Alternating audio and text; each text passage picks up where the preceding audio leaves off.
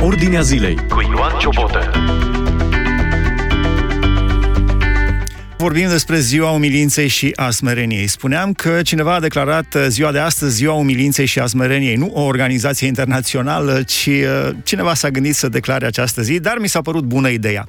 Să vorbim despre umilință și smerenie într-un context în care mulți încearcă să calce peste alții pentru a se ridica pe ei înșiși sau pe ele însele. Uh, dar Biblia spune cu totul altceva. Domnul Iisus Hristos a smerit și s-a făcut ascultător până la moarte și încă moarte de cruce. Vorbim despre acest subiect interesant în lumea de astăzi, împreună cu pastorul Cornel Peleașe. Bine ați venit în emisiunea la Ordinea Zilei. Mulțumesc frumos, frate Nelu. Bine v-am găsit. Cum vedeți uh, lumea de astăzi? Deci mai întâi, înainte de a vorbi despre smerenie și umilință, cum vedeți lumea de astăzi în care fiecare încearcă să, să se ridice pe sine însuși și uh, să-i să treacă peste ceilalți. Lumea de astăzi nu o putem vedea altfel decât o descrie Sfânta Scriptură și dacă ar fi să mă opresc la un singur pasaj din Scripturi, uh, m-aș duce la 2 Timotei, capitolul 3, în care Apostolul Pavel îl învață pe mai tânărul Timotei că vremurile din urmă vor fi vremuri grele, întrucât oamenii vor fi întâi de toate iubitori de sine. Deci aceasta este nota generală a lumii în care trăim, a iubirii de sine, a egoului uh, cultivat și exacerbat și, într-un asemenea context, noi creștinii uh, trebuie să rămânem totuși în paradigma Scripturii și anume aceea că, indiferent de vremuri, uh, noi suntem chemați să îmbrăcăm haina smereniei, a umilinței, și asta întâi de toate pentru că este pur și simplu condiția primordială de a fi acceptat de Dumnezeu. Uh, dacă ar fi să dau iarăși un verset, aici m-aș opri la ceea ce spune Apostolul Petru, Dumnezeu stă împotriva celor mândri, dar dă har celor smeriți. Deci, ca eu și dumneavoastră și oricine ar dori să umble într-o relație cu Dumnezeu, prima condiție de a fi acceptat este ca omul acela să se lepede de sine însuși, așa cum spunea Domnul Isus. Și Domnul Isus uh, precizează din capul locului, dacă voiește cineva să vină după mine, prima condiție este să se lepede de sine însuși. Interesant în lumea în care trăim, în care ni se spune că eu sunt cel mai important, Uh, vine Biblia cu o cu totul altă perspectivă. De ce mândria este un păcat? Uh, da, uh, spunem salmi, ferește pe robul tău de mândrie ca să nu fii vinovat de păcate mari. De ce mândria este... Care este rădăcina mândriei? De unde vine mândria? Cred că mândria este cel mai mare păcat și o să explic uh, punând în lumină sau în oglindă cu ceea ce spune Pavel despre Domnul Isus, zicea Apostolul Pavel să aveți în voi gândul acesta, deci nu gândurile, gândul acesta, care era și în Hristos Isus. Și anume că el n-a socotit ca un lucru de apucat să fie deopotrivă cu Dumnezeu, ci s-a smerit când Hristos a venit în lume, prima trăsătură fundamentală a lui Hristos, Dumnezeul întrupat, a fost smerenia. De ce? Pentru că trebuia să fie cumva replica la ceea ce s-a întâmplat înainte de crearea lumii, când a fost în cer marea răzvrătire în lumea îngerilor, când Lucifer, împreună cu a treia parte din lumea îngerească, s-a răzvrătit împotriva lui Dumnezeu din mândrie, uh, nesuportând ideea să fie mai prejos de Dumnezeu. Deci, păcatul mândriei își are rădăcina în cel rău. Este păcatul care l-a aruncat de la fața lui Dumnezeu dintr-un serafim strălucitor și l-a făcut în înger al întunericului. Ori el, în lumea peste care vremelnic este îngăduit ca stăpânitor, spunea Domnul Isus, iată, se apropie stăpânitorul lumii acesteia. În lumea aceasta, el vrea să domine cu trăsătura fundamentală care îl caracterizează, mândria. Ori Hristos venind în lume, a venit cu smerenia. Fiii întunericului vor cultiva mândria și vor trăi în mândrie. Fiii luminii, fiii lui Dumnezeu, fiii lui Hristos, frații răscumpărații de Hristos vor îmbrăca haina smereniei și a umilinței. De aceea Pavel spunea să aveți în voi gândul acesta care era și în Hristos Isus. Care este problema cu cei care sunt mândri? Nu este bine să, să te îngrijești, să ai, să fii în centru, să fii uh, pe primul loc? De ce nu este bine? Acum, una este silința și sârguința, deci, de a face lucrurile cât mai bine, alta este când se depășește bariera sârguinței și din sârguință uh, trec în zona competiției cu celălalt. Unii au competiție chiar și în familie, între soț și soție. Este o competiție continuă. Da, așa este. Uh, este o competiție pentru că, iarăși, ne ducem la ceea ce spune Scriptura și fac și aici, în emisiunea dumneavoastră, precizarea. Îmi place întotdeauna ceea ce rostesc în predici, în mesaje, în discuțiile cu oamenii să am bază biblică să nu vorbesc de la mine. Atunci când este competiție și în familie, și din păcate este o realitate asta pe alocuri, uh, și asta rezidă în cel ce ne stăpânește și față de care suntem uh, supuși. Dacă ar fi să mm, spuneam mai devreme, este o cerință fundamentală, este o condiție primordială ca să poți fi acceptat de Dumnezeu, dar este și o cerință și un imperativ nu de o zi, spuneați dumneavoastră că cineva a avut ideea aceasta să declare o zi a smereniei. Ori lucrul acesta este o cerință și un imperativ de zi cu zi. Îmi vin în minte cuvintele Domnului scrise în cartea Mica, în care se spune ce alta cere Domnul de la tine. Trei lucruri mari și late, nu? Dacă ne uităm acolo în cartea Mica, zice să iubești mila, să faci dreptate și să umbli smerit cu Dumnezeul tău. Dumnezeu s-a smerit când a venit în lume. Dacă eu vreau în fiecare zi să merg cu Dumnezeu, n-am altă variantă decât să îmbrac haina smereniei. Și dacă îmi permiteți încă o subliniere pe care simt nevoia să o fac. Se întreabă câteodată cineva, da, dar uh, vorbim despre smerenie, dar uh, nu prea trăim smerenia. Și îmi place să răspund aici. Despre smerenie poate vorbi oricine. De trăit smerenia nu poate trăi oricine. O poate trăi doar acela și doar aceia o pot trăi care s-au întâlnit personal cu Dumnezeu, care au avut o interacțiune cu Dumnezeu.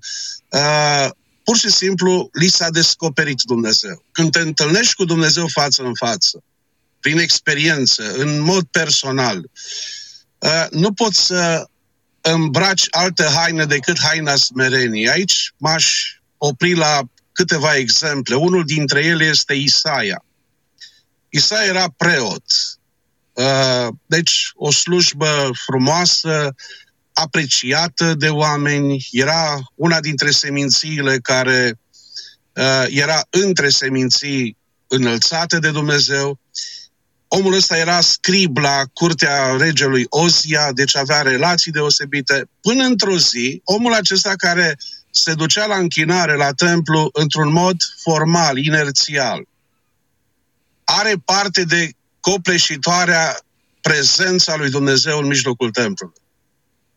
Și omul acela care făcea o închinare mecanică, vorbea despre Dumnezeu, vorbea despre legea lui Dumnezeu, despre virtuțile lui Dumnezeu.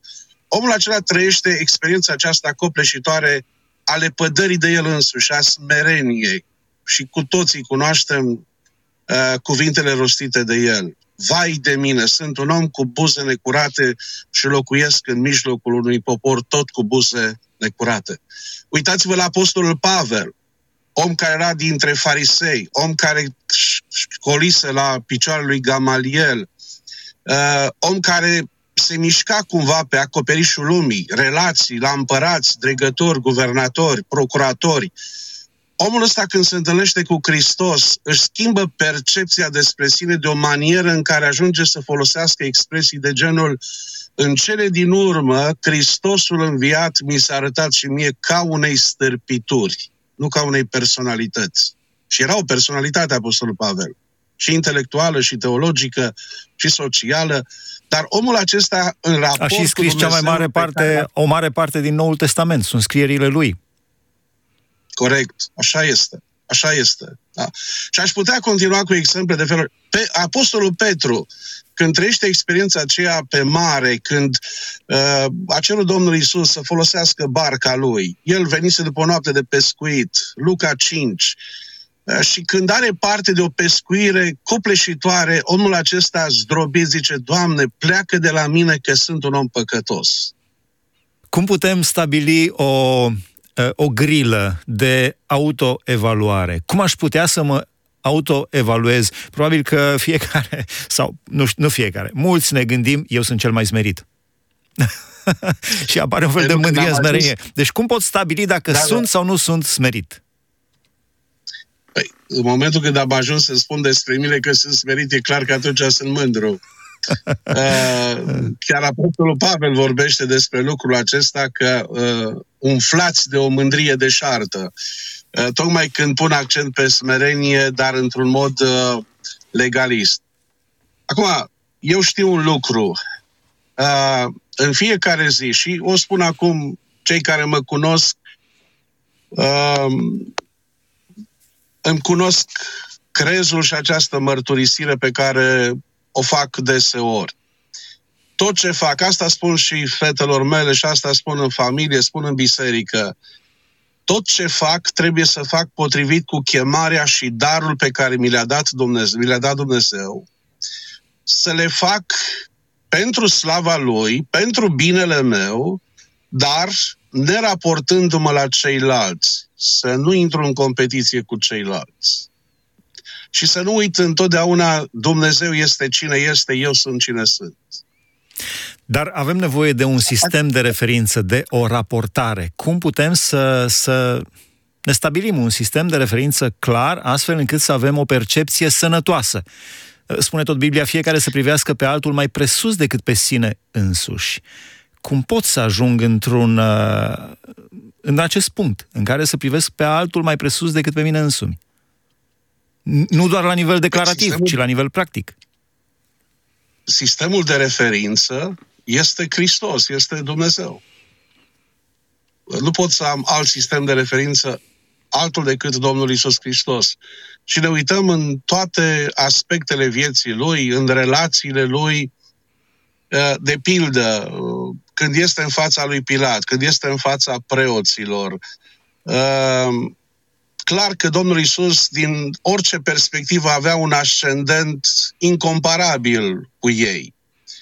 Dar ne uităm la felul în care Domnul Isus Hristos este gata să accepte uh, în smerenie, în umilință, să respecte autoritatea lor, uh, deși ei uh, au uh, concepții greșite despre el, au atitudine care nu este lăudabilă, dar ne uităm și în fața lui Pilat. E adevărat, îi răspunde Domnul Isus, n-ai avea putere dacă nu ți-ar fi fost dată de sus. Și totuși Domnul Isus, care ar fi putut să-i nimicească cu suflarea gurii lui, și pe ei, și pe preoți, și pe farisei, ne uităm la Domnul Isus și la atitudinea lui.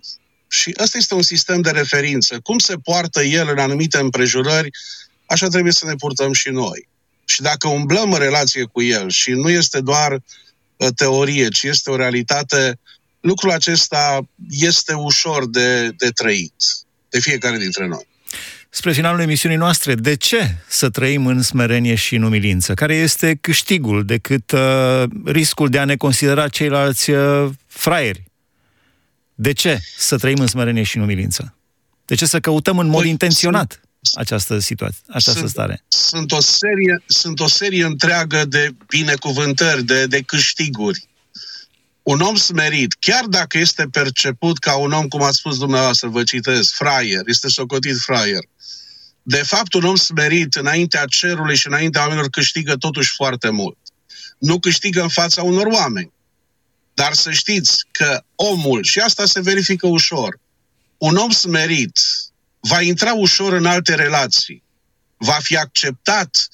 Uh, un om mândru nu-și găsește locul. Un om mândru întotdeauna uh, va trăi experiența aceasta a însingurării. Dar un om smerit știe să se facă plăcut, știe să se facă acceptat. Asta este, dacă vreți, câștigul cel mai mic.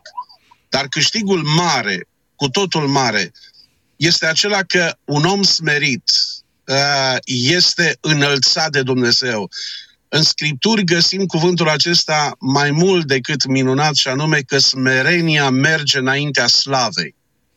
Spuneam mai devreme despre Apostolul Petru, el spune din partea Domnului, Dumnezeu stă împotriva celor mândri, dar dă har celor smeriți. Deci unul dintre câștiguri este că ești pe placul lui Dumnezeu. Înseamnă că ești pe frecvența lui Dumnezeu. Și cine este pe placul lui Dumnezeu nu poate să nu fie răsplătit de Dumnezeu. Iarăși este în Cartea Proverbe un verset grozav care spune cuvântul acesta, sper să-l citez exact, versetul, ă, răsplata smereniei, a fricii de Domnul, este bogăția, slava și viața. Interesant că în versetul acela ă, smerenia este cumva, în acel verset este un fel de sinonim a fricii de Domnul. Răsplata smereniei este bogăția, slava și viața. Spuneam iarăși, Domnul ne cere în relațiile voastre să fiți împodobiți cu smerenie. Deci smerenia mă face plăcut lui Dumnezeu, smerenia mi-aduce și răsplătire în viața aceasta, Dumnezeu știe să răsplătească pe omul smerit, dar smerenia mă ajută și în relațiile cu semenii mei. Și parcă este așa un fel de mireasma lui Hristos în preajma celor care sunt uh, smeriți din interiorul lor, pentru că, așa cum spuneați, s-au întâlnit cu Hristos, l-au cunoscut pe Hristos și parcă răspândesc mireasma lui Hristos. Un om mândru ai senzația că uh, umple tot spațiul, că te, te trece cu buldozerul pe, peste tine, te calcă în picioare. Și îi se pare că este da. normal. De aceea spuneam că omul mândru, arogant, uh, trăiește sentimentul acesta de satisfacție de sine însuși, are impresia că este ceea ce în un mic Dumnezeu. Și poate un mic Dumnezeu. E un mic Dumnezeu, dar un Dumnezeu care rămâne singur în galaxie sau aproape singur. De când omul smerit este uh, înconjurat de oameni care îl prețuiesc, îl iubesc și cărora le face plăcere să stea în prezența unui astfel de om. Da, S-a smerit Domnul Isus Hristos și s-a făcut ascultător până la moarte și încă moarte de cruce. De aceea și Dumnezeu l-a înălțat și a dat numele care este mai presus de orice nume, ca numele Lui să se plece orice genunchi. Extraordinară Biblia, extraordinară înțelepciunea lui Dumnezeu lăsată pentru noi oamenii dacă o aplicăm. La final v-aș ruga să... Și mai extraordinar, și mai extraordinar este dacă trăim Biblia. Asta să ne ajute Dumnezeu. Și asta spun ori de câte ori am ocazia. Înțelept este omul care citește, înțelege, crede, dar mai ales cel care trăiește cuvântul Scripturii. Dumnezeu să ne ajute. La final aș vrea să vă rog să înălțați o rugăciune, începând de la războaie care se pornesc din cauza mândriei, a infatuării, a aroganței, eu sau uh, poporul meu sau națiunea mea sunt cele mai importante și, cum spuneam, până la războaiele din familie sau uh, războaiele, micile războaie, dacă putem spune așa, într-un fel au legătură cu acest păcat despre care vorbeam astăzi, mândria. V-aș ruga să înălțați o rugăciune către Dumnezeu. Ce să ne rugăm? Doamne, ajută-ne să fim smeriți. Nu știu, sunt curios ce vă pune Duhul Sfânt pe inimă. Rugați-vă pentru noi, pentru ascultători și pentru cei care au probleme cu acest păcat și care poate nici nu recunosc, ci li se pare că este absolut normal. Haideți să venim înaintea lui Dumnezeu cu rugăciune. Tată bun în ceruri, binecuvântăm numele Tău pentru faptul că avem un har cu totul deosebit pe care alții încă nu l-au, și anume ca în mâinile noastre să avem Sfânta Scriptură. Mulțumim, Doamne, că mai mult decât atât ne-ai dat minte să putem pricepe cuvântul Tău.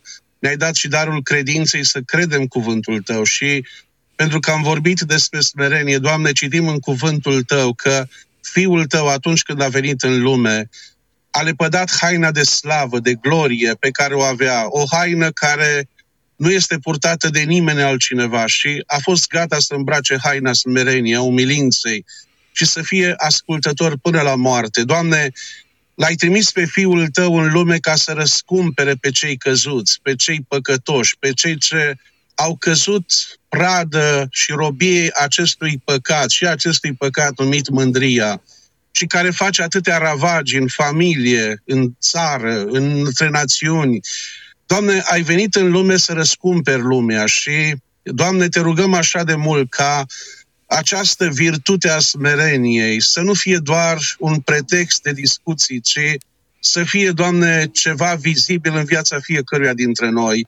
Ne-ai cerut în cuvântul Tău să ne lepădăm de noi înșine și să-L urmăm pe Fiul Tău. Mulțumim pentru harul pe care îl avem să mergem pe urmele Fiului Tău și ajută-ne, Doamne, ca în umblarea noastră de zi cu zi în relațiile pe care le avem unii cu alții, în felul în care gândim despre alții. Doamne, să fim animați de Duhul smereniei. Te rog să binecuvintezi și postul de radio. Te rog să binecuvintezi ascultătorii. Doamne, ajută-ne să nu fim doar ascultători ai cuvântului, ci să fim împlinitori cu fapta. Dacă sunt și în aceste momente oameni care plătesc tribut acestui grozav păcat al mândriei. Doamne, ajută-i să se lepede de ei înșiși, ajută-i să se smerească la piciorul crucii. Și lucrul acesta îl vor poate face cu ușurință atunci când sub ochii lor, în mintea lor, vor cugeta, vor pune jertfa Domnului Isus Hristos. Dacă Dumnezeu a fost gata să pătimească atât de mult, Doamne, ajută-ne și pe noi să ne lepădăm de noi înșine. Binecuvintează-ne, te rugăm, și în umblarea acestei zile pe fiecare. Și numele Tău de Tată, de Fiu și de Sfânt Duh să fie înălțat acum și în veci de veci. Amin.